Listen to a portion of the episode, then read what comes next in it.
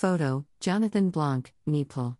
This permanent exhibition at the iconic 42nd Street Library showcases over 250 rare items from the library's renowned research collections, giving visitors a unique opportunity to see and explore objects and stories that have helped shape our world.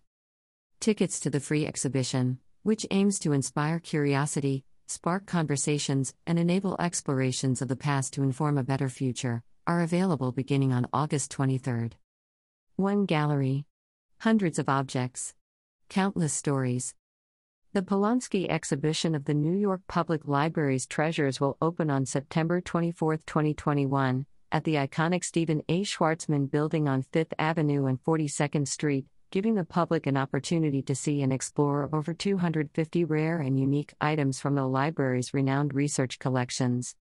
The objects, spanning 4,000 years of history, represent moments, movements, and stories that have helped shape the world. They continue to inspire curiosity, conversation, and a stronger understanding of the past to inform a better future. The exhibition draws exclusively from the library's research collections, which contain over 45 million objects, including rare books, manuscripts, photographs, prints, maps, ephemera, audio and moving image, and more, collected over the institution's 126 years and accessible at the library's research centers, the Stephen A. Schwarzman Building, the Library for the Performing Arts, and the Schomburg Center for Research in Black Culture. Highlights of the exhibition, made possible with a generous $12 million gift from philanthropist Dr. Leonard Polonsky CBE and the Polonsky Foundation, and curated by a team of research library staff led by Declan Kiely, the library's Director of Special Collections and Exhibitions, include Thomas Jefferson's handwritten copy of the Declaration of Independence, an early example of track changes, with Jefferson underlining passages, including a whole paragraph condemning the slave trade, that were removed in the final ratified document. An original copy of the Bill of Rights, featuring 12 amendments, two were never ratified Charles Dickens's writing desk, chair, and paper knife, the handle of which is made from the paw of his beloved, deceased cat Bob, and his personal copy of A Christmas Carol with his handwritten notes for public readings. The Gutenberg Bible, Printed in 1455, James Lenox's copy, the first to be brought to the Americas. The Hunt-Lenox globe, one of the earliest surviving terrestrial globes, one of only two known Renaissance era maps or globes to bear the motto Hic sunt dracones, here be dragons, and one of the earliest cartographic depictions of the Americas. The only surviving copy of a letter from Christopher Columbus to King Ferdinand's court announcing his discovery and claiming the Americas. The stuffed animals that belonged to the real life Christopher Robin and inspired the Winnie the Pooh stories. Virginia Woolf's walking stick, as well as a letter from her husband Leonard Woolf to her longtime lover Vita Sackville West documenting its discovery following her suicide. The Negro Motorist Green Book, which gave black travelers tips on safe places to stay and eat in the United States. One of our six Shakespeare First folios. A small, bronze model of pioneering sculptor and educator Augusta Savage's Lift Every Voice and Sing, also known as the Harp, an important, landmark sculpture that debuted at the 1939 World's Fair. Manuscript page of Maya Angelou's poem I Know Why the Caged Bird Sings. Manuscript page of Tom Wolfe's novel The Bonfire of the Vanities. A 1773 poetry collection by Phillis Wheatley, the first black author of a published book of poetry, written during her enslavement. George Washington's handwritten farewell address, based on Hamilton's draft, which is also in our collection and will be featured in a future Treasures exhibition rotation. A page of Malcolm X's unpublished autobiography, Chapter The Negro, as well as his briefcase. A manuscript draft fragment of Mary Wollstonecraft's A Vindication on the Rights of Woman, and first edition published in 1792. A selection of cuneiform tablets, 3rd 2nd millennia BCE 13th century edition of the life of the Prophet, Siyer-i Nebi, considered the most complete visual portrait of the life of Muhammad in existence. The set model for the off Broadway production of In the Heights. A copy of the formal invitation to Edith Wharton's wedding.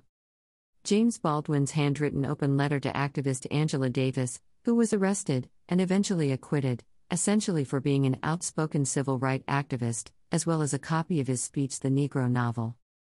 Charlotte Bronte's Traveling Writing Desk. Manuscripts and sheet music by Bob Dylan, Dizzy Gillespie, Wolfgang Amadeus Mozart, and Ludwig van Beethoven, as well as a lock of his hair Jack Kerouac's proposed cover design for On the Road. First edition sheet music of the Star Spangled Banner, complete with a typo a patriotic song. The 1811 Commissioner's Map and Survey of Manhattan Island, a preliminary grid plan for the city's future growth. Artwork by Henri Matisse, Edouard Manet, Andy Warhol, Faith Ringgold, Romare Bearden, and Edward Hopper. Photographs by Diane Arbus, Chuck Stewart, Berenice Abbott, and Lewis Wickes Hine. Joseph Siffred Duplessis' life portrait of Benjamin Franklin that is the basis for the portrait that appears on the $100 bill. Video by Jonathan Blanc, NYPL. Time tickets to the exhibition, held in Gottesman Hall, the newly restored and renovated exhibition space on the main floor of the 42nd Street Library, will be available to the general public beginning at 10 a.m. on Monday, August 23 at nypl.org/treasures. To move forward and make real and essential progress as a society, we need to understand what came before us.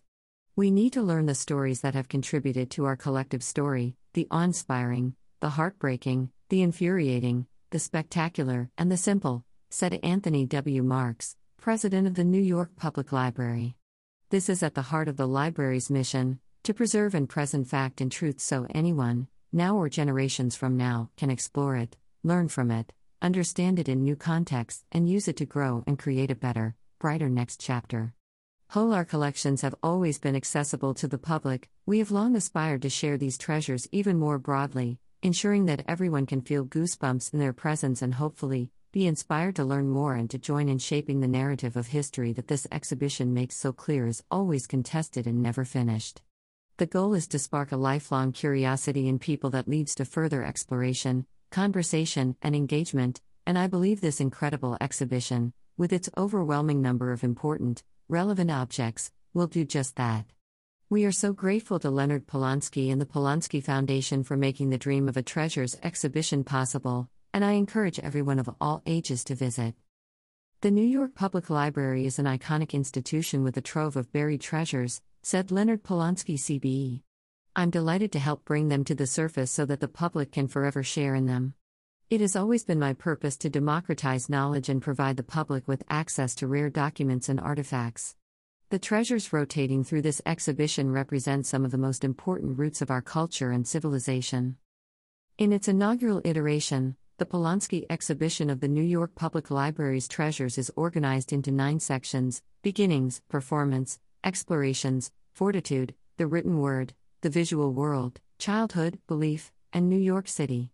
Each section highlights the stories behind the individual objects selected, as well as their contributions to a broader historical narrative, one that is still being written, just as the library continues to acquire new material and expand its special collections.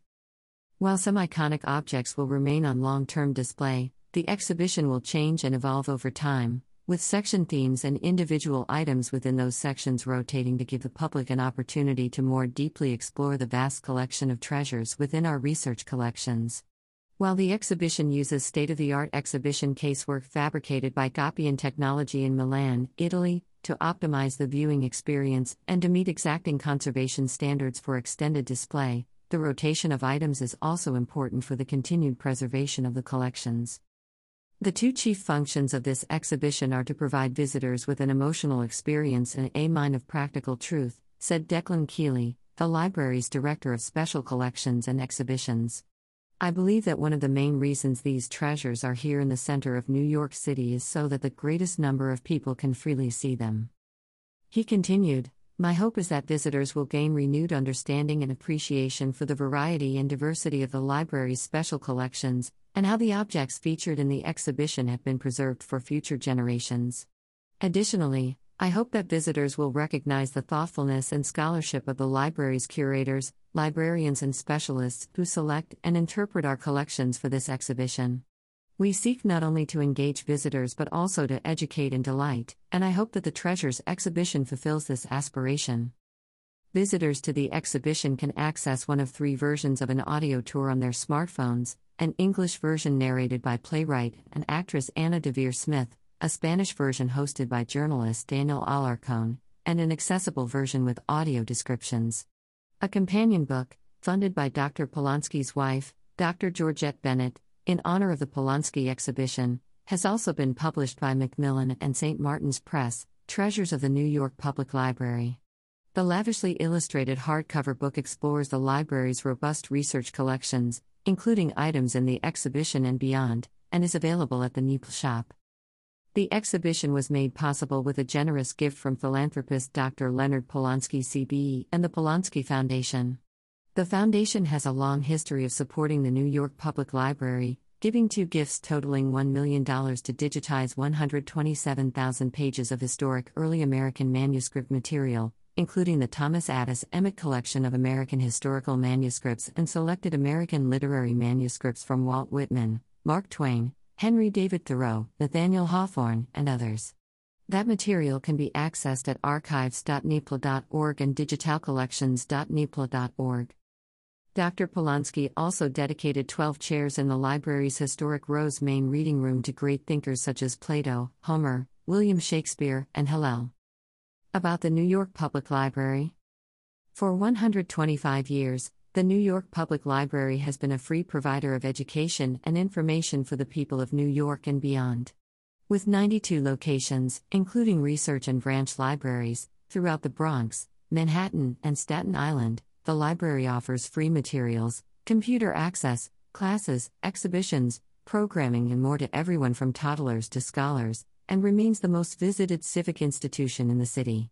The New York Public Library receives approximately 16 million visits through its doors annually and millions more around the globe who use its resources at www.nypl.org. To offer this wide array of free programming, the New York Public Library relies on both public and private funding. Learn more about how to support the library at nypl.org/support. Photograph by Robert Cato. Beginnings: Portrait of Mary Wollstonecraft. Photograph by Robert Cato. Discovery, Audubon Carolina Parrot Fin. Photograph by Robert Cato. The Written Word, Shakespeare First Folio Fin. Copyright Estate of Norman Lewis. Courtesy of Michael Rosenfeld Gallery LLC, New York, New York. Visual World, Norman Lewis Street Music Jenkins Band.